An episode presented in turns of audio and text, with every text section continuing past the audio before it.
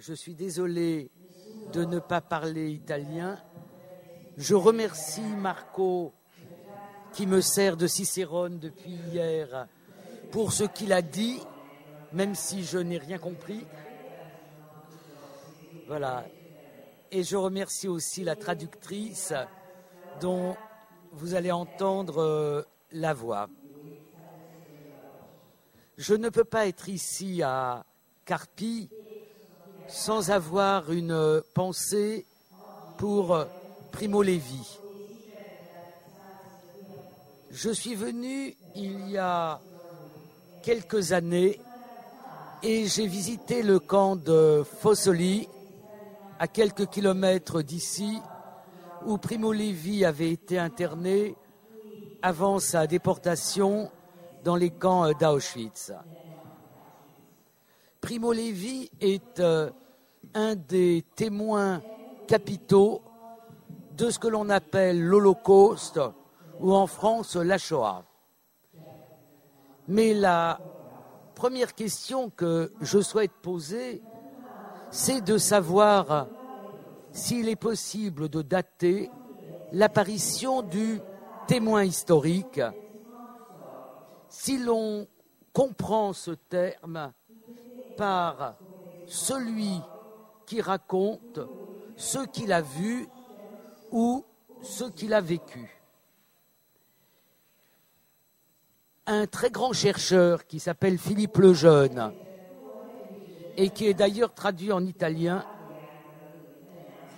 qui est le grand spécialiste de toutes les écritures de soi, a montré qu'à la fin du XVIIIe siècle,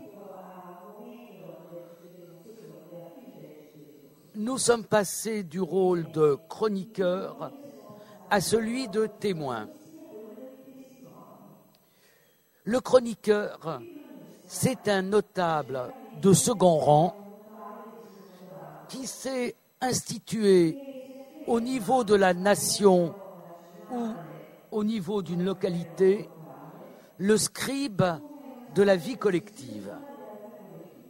Cet homme ce sont en général des hommes, pratiquement pas de femmes, rassemble l'information qu'il trouve autour de lui et euh, parfois il ajoute, mais pas toujours, son propre témoignage. C'est une mémoire immédiate que l'on trouve dans ces chroniques avec l'objectif de servir plus tard à l'écriture de l'histoire. Au XVIIIe siècle, la presse moderne concurrence la chronique et finalement elle fait disparaître la chronique. C'est en France, mais je pense que c'est pareil dans tous les pays de l'Europe occidentale, la Révolution française qui marque la fin des chroniqueurs et qui fait émerger un nouveau personnage, le témoin. Le témoin, c'est en particulier le soldat de base des guerres de la Révolution et de l'Empire napoléonien. Et ce nouveau personnage, ce témoin, se limite en principe à ce qu'il a vu lui-même, à sa participation personnelle à l'épopée collective.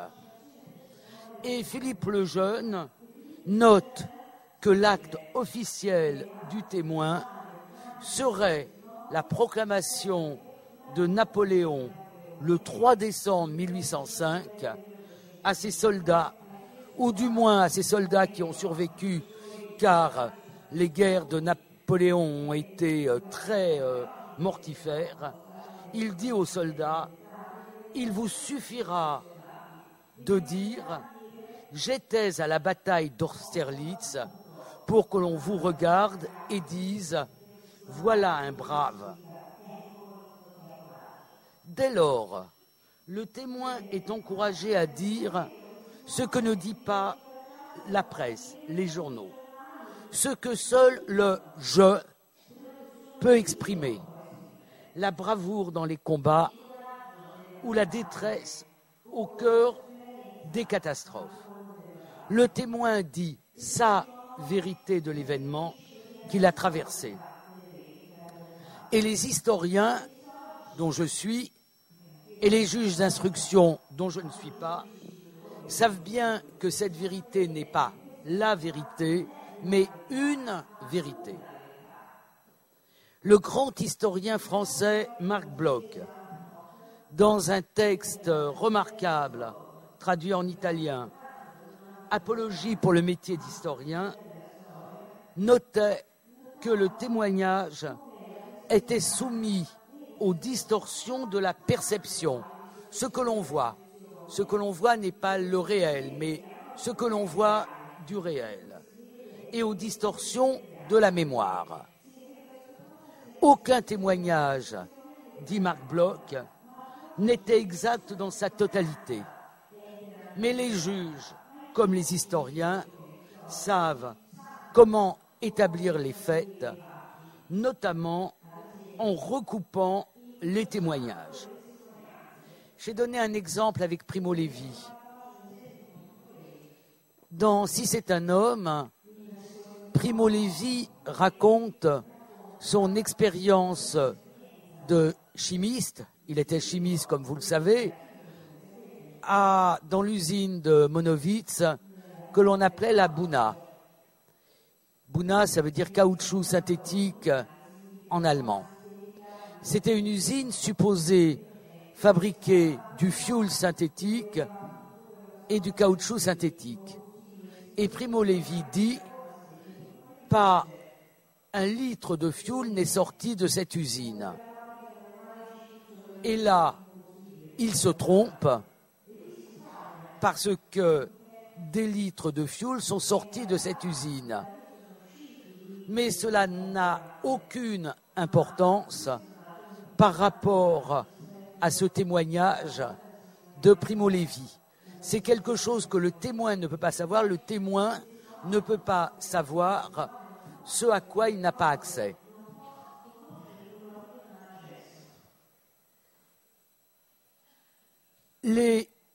C'est pour cela que les historiens se sont beaucoup méfiés des témoignages.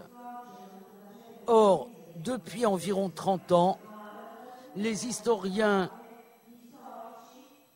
étudient les témoignages et les témoignages publiés, que ce soit les témoignages de témoins vivants ou de témoins morts dans les autres conflits, se sont multipliés.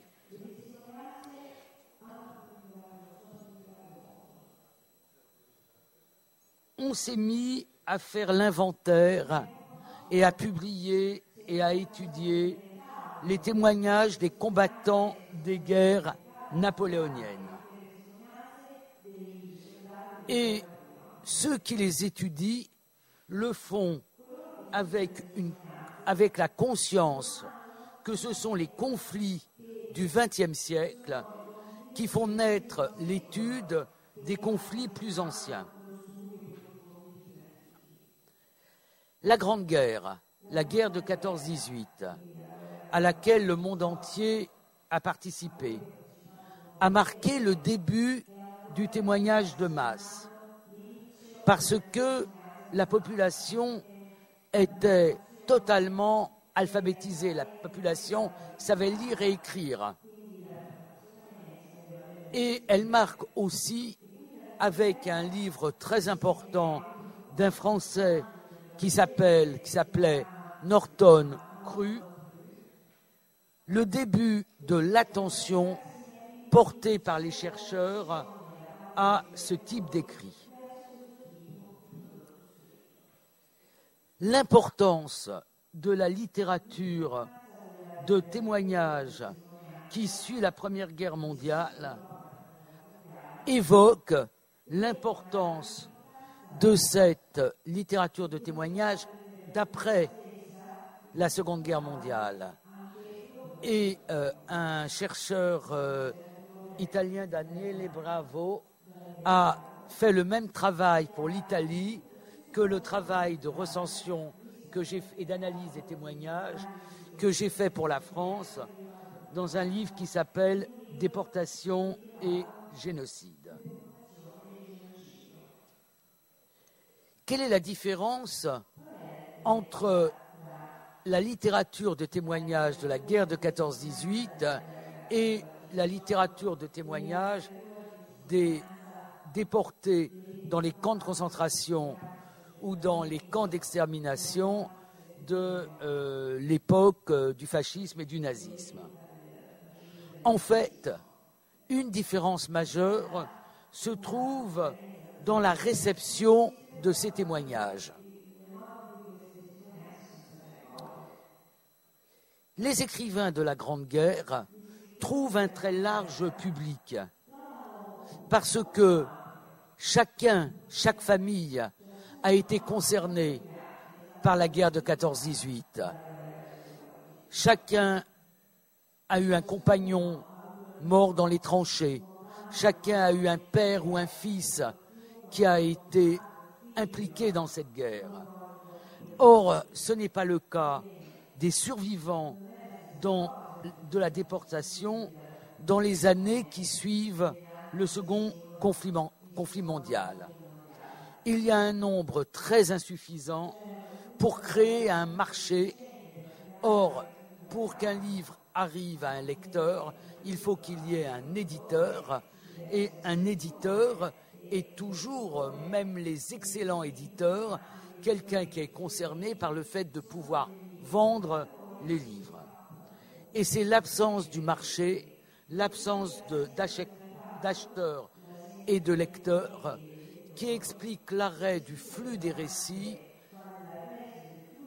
dès 1948, avec aussi des raisons politiques qui sont liées à la guerre froide. Pourtant,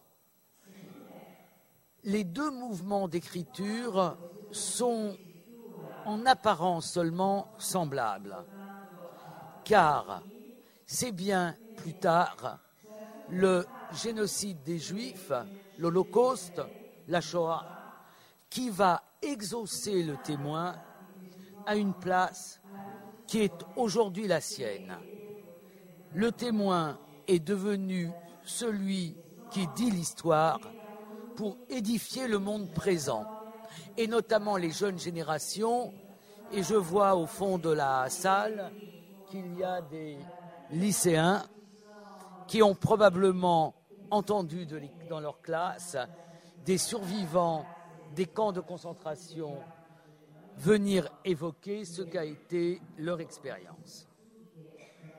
La figure du témoin est une figure si prégnante qu'elle va inciter à découvrir les témoignages d'autres conflits ou d'autres catastrophes, qu'elle va fournir les cadres d'analyse du témoignage et qu'elle va à son tour créer des témoins pour les génocides qui malheureusement, et malgré le plus jamais ça, et malgré l'idée qu'en racontant cette histoire, on arrêtera les destructions, il y a eu des génocides après la Seconde Guerre mondiale, après la Shoah, et euh, c'est le cas notamment du génocide des Tutsis par les Hutus.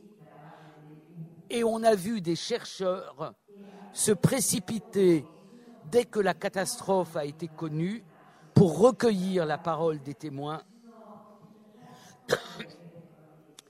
Or, cela n'a pas été le cas au cœur de la Shoah. Le mouvement de témoignage n'a pas été le fait de journalistes ou de chercheurs à l'extérieur, mais il a été le fait des victimes elles-mêmes qui ont eu la conscience aiguë qu'elles vivaient des temps hors de l'ordinaire et que probablement elles ne survivraient pas à ces temps. On attribue à un très très grand historien de l'histoire des Juifs qui s'appelle Simon Dubnov cette injonction, racontez et écrivez. En yiddish, schreibt und verschreibt. Et c'est ce qu'il aurait dit en décembre 1941, alors qu'il était enfermé dans le ghetto de Riga. Un autre très grand historien, qui comme Dubnov n'a pas survécu, et qui s'appelait Emmanuel Ringelblum, raconte à propos du ghetto de Varsovie. Tout le monde écrivait. Or, ce mouvement généralisé d'écriture se retrouve dans tous les ghettos et dans une mesure moindre dans les pays soumis au nazisme où les juifs sont voués à la mort.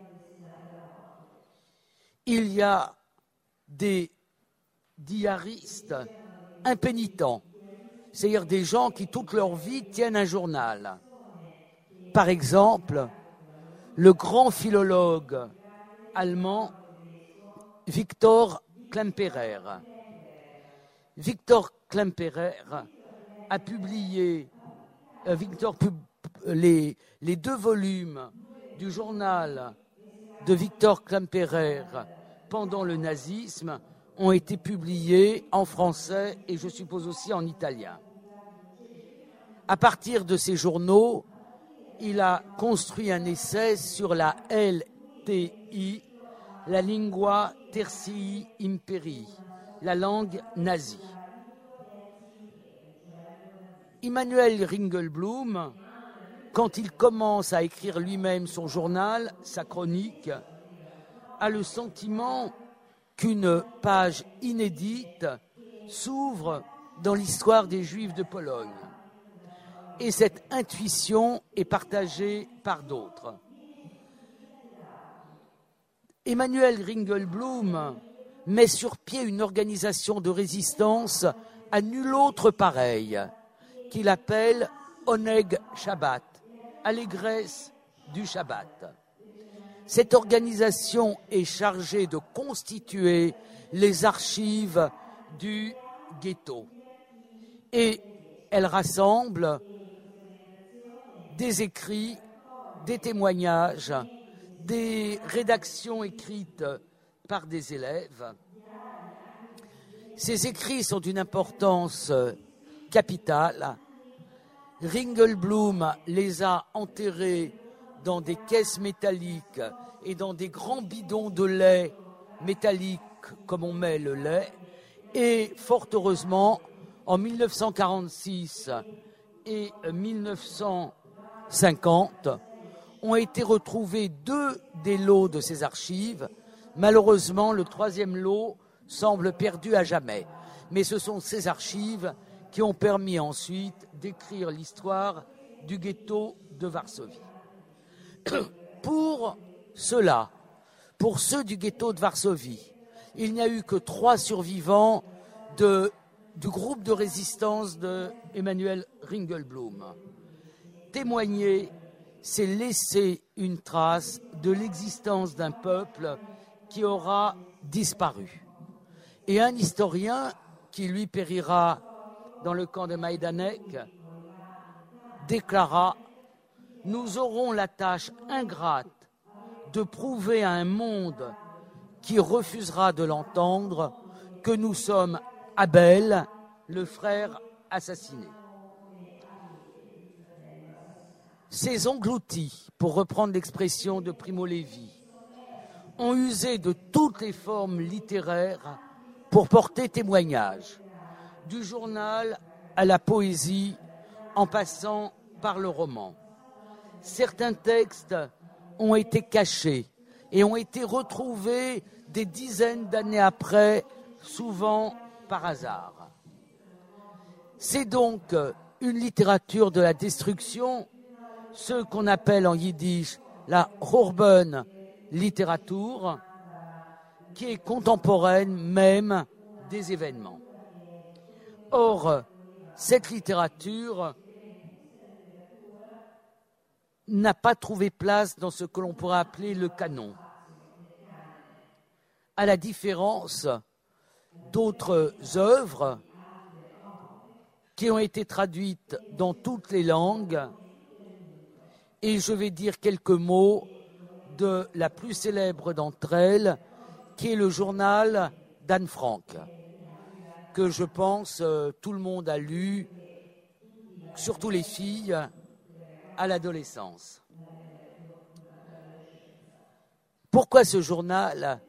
Parce qu'il montre aussi comment un témoignage peut être remanié pour répondre à différentes attentes, les attentes du public auquel est destiné le journal. Anne, comme chacun sait, a reçu le célèbre cahier à carreaux rouges et blancs pour l'anniversaire de ses 13 ans, le 12 juin 1942. Elle commence à tenir un journal qu'elle continue sur d'autres cahiers ou sur des feuilles quand ce journal est plein. Tous les cahiers qu'elle a écrits n'ont pas été conservés dans sa cachette, ce qu'elle appelle l'annexe, au printemps 1944, elle entend dans une émission de Radio Londres un membre du gouvernement néerlandais en exil qui fait un appel à ses compatriotes à conserver leurs écrits et qui annonce que le meilleur de ces écrits sera publié. Anne, qui souhaite, après la guerre, être journaliste ou écrivain, entreprend de réécrire son journal, entreprend elle-même de réécrire son journal pour en faire un livre. Quand la famille est arrêtée le 4 août 1944, elle a réécrit toutes les entrées du journal jusqu'en mars 1944. Et après mars 1944, les nazis ne lui ont pas laissé le temps de terminer ce travail. Otto Frank, lui, a survécu à Auschwitz. Il a un peu la même histoire que Primo Levi. Il fait partie de cette minorité de survivants d'Auschwitz qui ont été libérés dans le camp lui-même, qui n'ont pas été euh, expédiés ailleurs. Donc Otto Frank récupère le journal quand il rentre à Amsterdam. Et il compose un texte à partir des deux versions. Le journal écrit au jour le jour et le journal réécrit par Anne. Et on voit dans ses choix ce qu'il a supprimé parce que ça heurtait sa conception des choses. Otto Frank avait plus de 50 ans. Aujourd'hui, je trouve ça très jeune, hein, mais ça ne l'est pas tellement. Il appartenait à une famille typique de la bourgeoisie juive allemande assimilée. Il avait été officier dans l'armée allemande pendant la guerre de 14-18 et il faisait partie de ces juifs tout à fait allemands, tout à fait assimilés, comme d'ailleurs Primo Levi était euh, un Italien. Et les valeurs qui étaient celles d'Otto Frank, c'était le respect absolu de la famille traditionnelle, l'interdit sur le corps et sur le sexe, et la disparition du particularisme juif, je mets des guillemets, au profit de l'universalisme. Or, Anne, qui est une adolescente révoltée, comme toutes les adolescentes, et en particulier très hostile à sa mère, toutes les femmes ici qui ont une mère et qui, pour certaines, ont des filles, comprennent très bien ce que je veux dire n'est pas dans les mêmes dispositions que Otto. Aujourd'hui, grâce, et il va censurer tout ce que Anne exprime de l'éveil à la sexualité et atténuer le mal qu'elle dit de sa mère. Notamment le fait qu'elle dit qu'elle ne voudrait absolument pas de la vie de sa mère, ce que pensent toutes les filles. Aujourd'hui, nous avons les deux éditions du journal et euh, dans les nouvelles éditions du livre de poche, c'est l'intégralité du journal qui a été restituée. Cela ne change pas fondamentalement la nature du récit. Mais cela indique comment un historien peut travailler sur ces témoignages et comment aucun de ces témoignages ne comporte toute la vérité. Or, malgré le grand succès du journal d'Anne Frank, et vous connaissez tous l'histoire de Si c'est un homme de Primo Levi, euh, paru dans une toute petite maison d'édition, Enaudi n'en voulant pas, euh, les exemplaires détruits, et euh, personne ne s'intéressant à Primo Levi dans les années d'après-guerre. C'est vraiment le procès d'Adolf Eichmann à Jérusalem en 1961 qui va changer totalement le paysage. Le procès Eichmann a marqué ce que j'ai appelé l'avènement du témoin car, car c'est avec le procès Eichmann où témoigne une centaine de survivants que le témoin va acquérir une dignité nouvelle qu'il n'avait pas avant et va devenir un porteur de mémoire et celui qui va dire l'histoire. Et ce mouvement, amorcé en 1961, va s'épanouir à la fin des années 70. Après la diffusion dans toutes les télévisions du monde occidental d'un feuilleton américain qui s'appelle Holocauste et que certains d'entre vous probablement, les plus anciens, ont probablement vu. C'est après ce feuilleton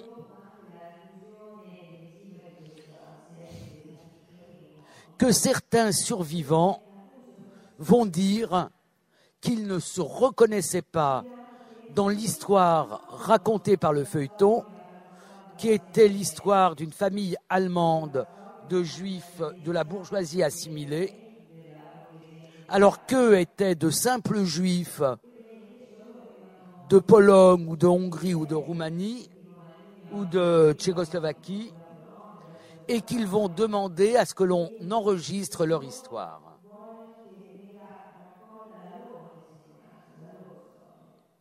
L'une des premières a été une dame, Renée, qui avait été déportée de Bratislava, qui est aujourd'hui en Slovaquie, qui était en Tchécoslovaquie, à Bergen-Belsen, avec sa sœur, qui était sourde et muette, deux petites filles déportées.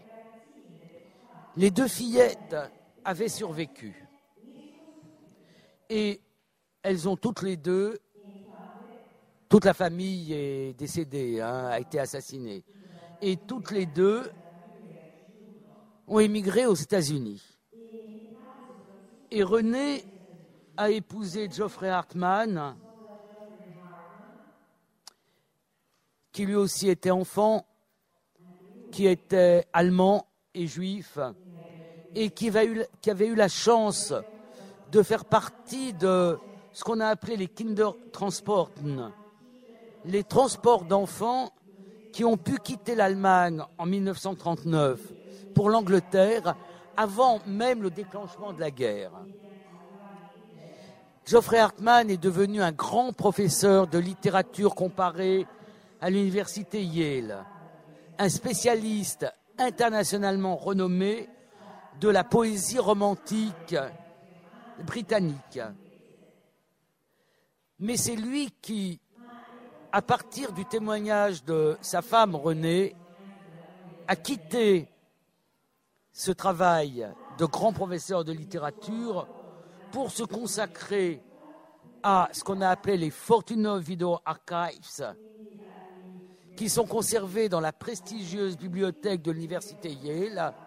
Et vous savez qu'aujourd'hui, vous pouvez avoir accès, grâce à Internet, à un certain nombre de ces euh, témoignages. Il a travaillé avec un psychiatre, psychanalyste roumain, enfin d'origine roumaine, Dory Loeb, et Dory Loeb avait comme vision que le témoignage devait servir à se délivrer des fantômes et à vivre mieux. Il y avait donc une finalité thérapeutique à cette première collecte de témoignages. Et euh, la collecte de Yale a été suivie par beaucoup d'autres collectes, et en Italie aussi, bien évidemment, puisque ça a été dans tous les pays. La collecte de Steven Spielberg, qui a réuni une cinquantaine de milliers de survivants avec une définition très large de ce qu'était un survivant. Très longtemps, les historiens ont été très méfiants à l'égard de ces témoignages.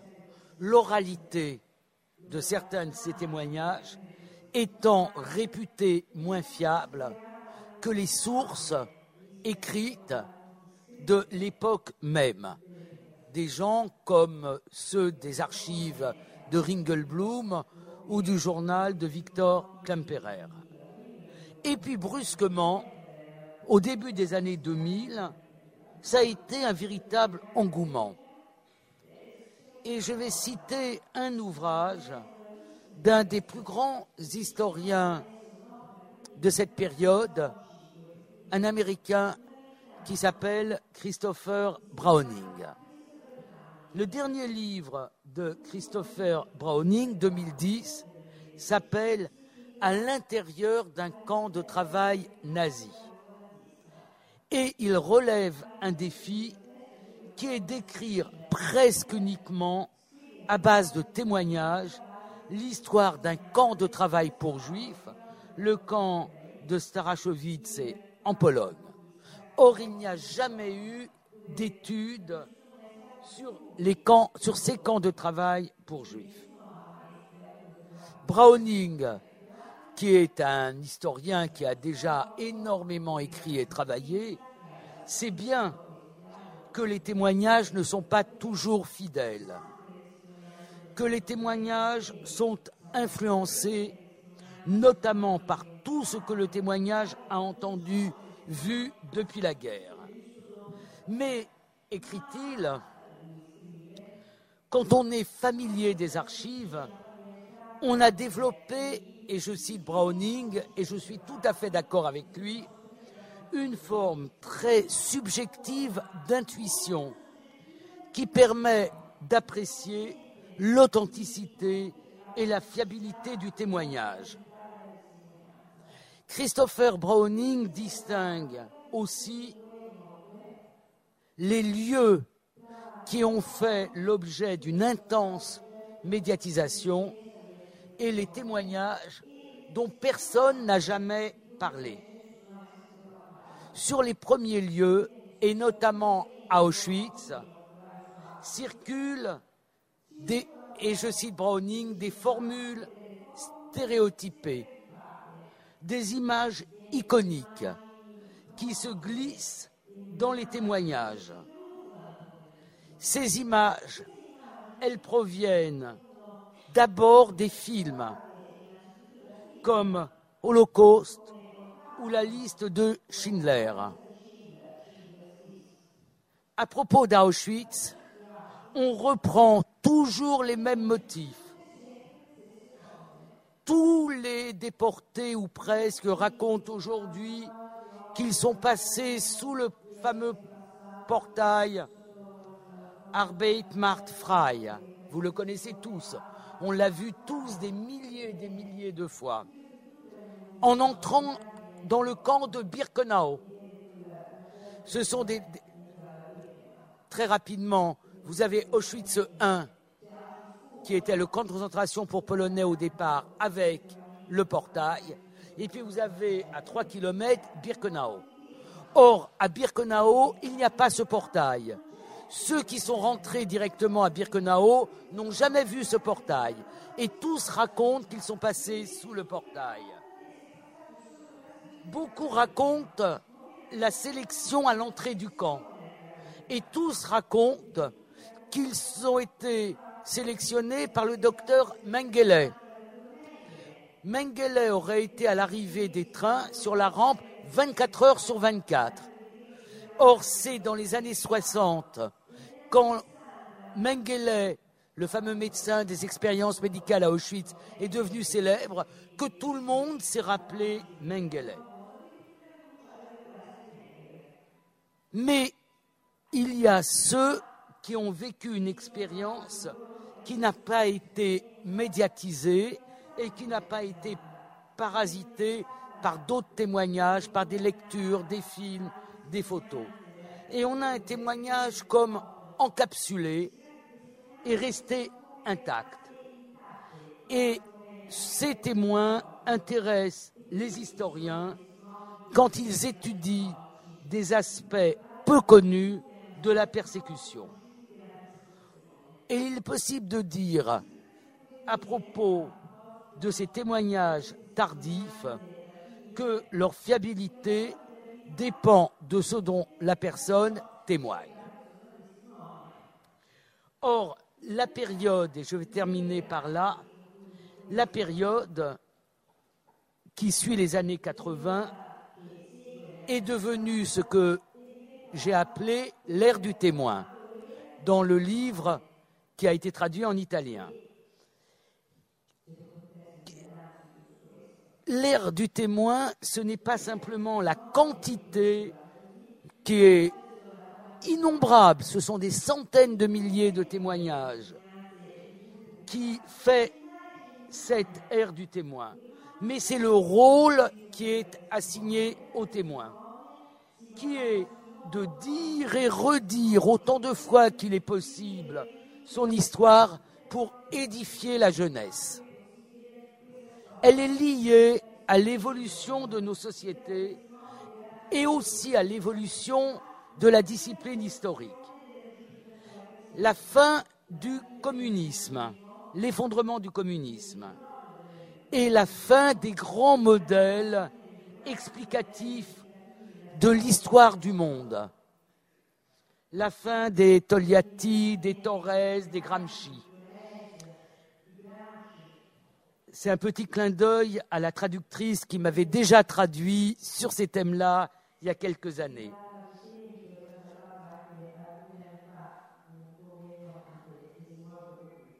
Elle a vu la période qui a suivi l'effondrement de ces grands systèmes, a vu s'épanouir ce qu'on appelle l'histoire par le bas. Non plus l'analyse des grands événements remis dans une perspective temporelle, mais l'analyse des effets de ces événements sur les personnes.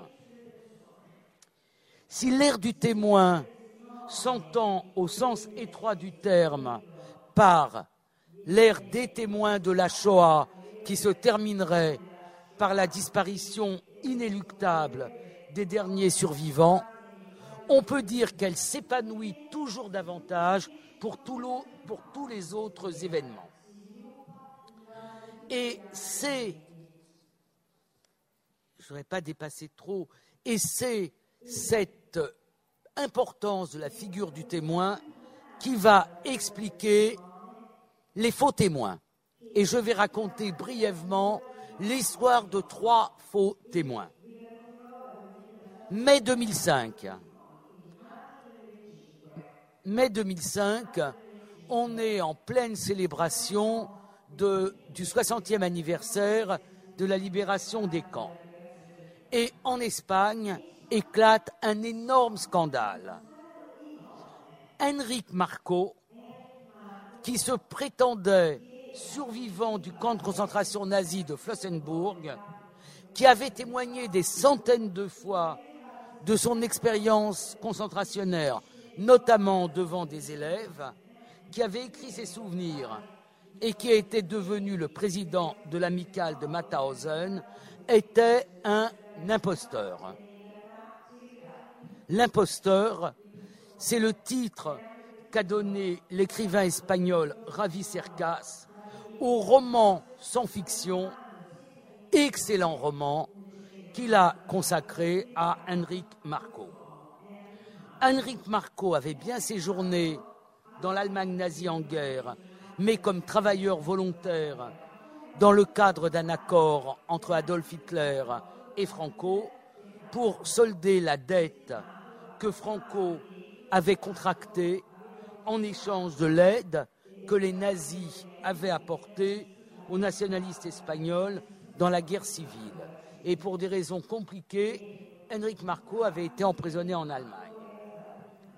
Henrik Marco rejoint deux imposteurs célèbres, Benjamin Wilkomirski et Misha Defonseca. Certes, il y a toujours eu des imposteurs, grands ou petits, qui usurpent des identités. Mais comment expliquer que les imposteurs choisissent de s'incarner en survivant des camps de concentration ou en juifs victimes de la Shoah? Et comment expliquer le succès dans un large public de ces impostures? Qu'est-ce que ces impostures nous disent de la figure incontournable d'un présent qui sera bientôt d'ailleurs un passé le témoin survivant. Rapidement, Wilkomirski. 1995 paraît en allemand, il était suisse-allemand, fragment, une enfance, 1939-1948. Traduit en neuf langues tout de suite, chez les meilleurs éditeurs. La critique l'encense, pour la première fois, on entend la voix d'un enfant qui a survécu, qui décrive par petites touches les traces indélébiles laissées par la Shoah. Une illustration impeccable des mécanismes du trauma et du caractère indépassable du trauma. Je me souviens de Simone Veil, survivante d'Auschwitz, première présidente du premier Parlement européen, qui lui remet le prix Mémoire de la Shoah, le prix français Mémoire de la Shoah, et qui dit On s'est toujours demandé ce qui est arrivé aux enfants. Grâce à vous, on le sait. 1997, Misha De Fonseca publie aux États-Unis Misha, A Memoir of Holocaust traduit en 18 langues, en français, sous le titre Survivre avec les loups, dont une assez grande réalisatrice, Vera Belmont, a tiré en 2007 un film. Alors, sur ces trois écrits, les spécialistes de la littérature, de la urban littérature, de la littérature de l'Holocauste, comme disent les Américains, ont émis des doutes. Mais ces doutes ont été inaudibles. On ne voulait pas entendre ceux qui avaient des doutes. Jusqu'au moment où un journaliste pour Vilkomirski, qui s'appelait Daniel Grand, excusez-moi, Gansfried, dissèque la supercherie. Et on connaît toute l'histoire que je, ne vous raconte pas. Même chose avec Henrik Marco.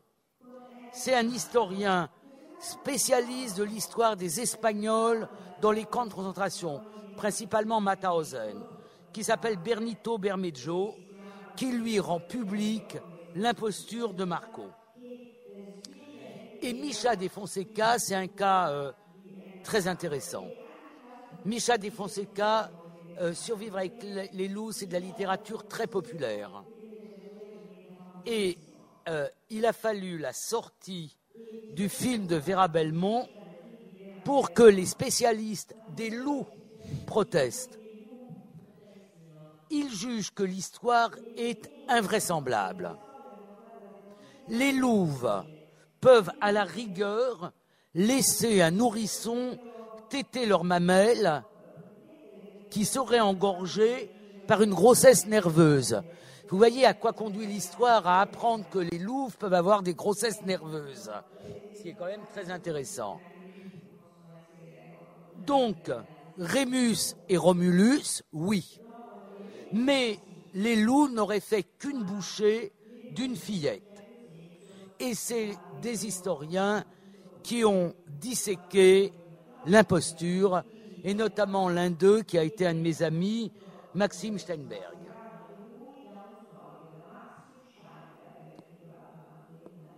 Je vais conclure, je ne vais pas raconter toute l'histoire des trois pour vous laisser la place. Et euh, pourquoi ces impostures sont intéressantes? Parce qu'elles permettent en fait de mesurer la place qu'a tenue dans nos sociétés le témoin survivant des places des camps nazis.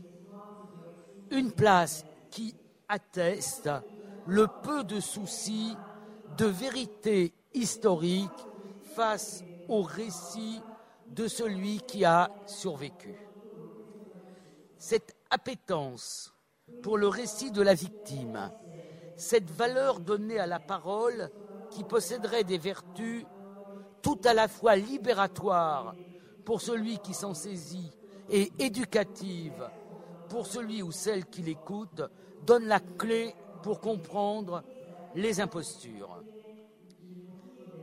Vilkomirski et Misha Defonseca ont choisi d'être des enfants juifs persécutés parce que quand ils élaborent cette histoire, le juif, et en particulier l'enfant juif, est la figure indépassable de la victime.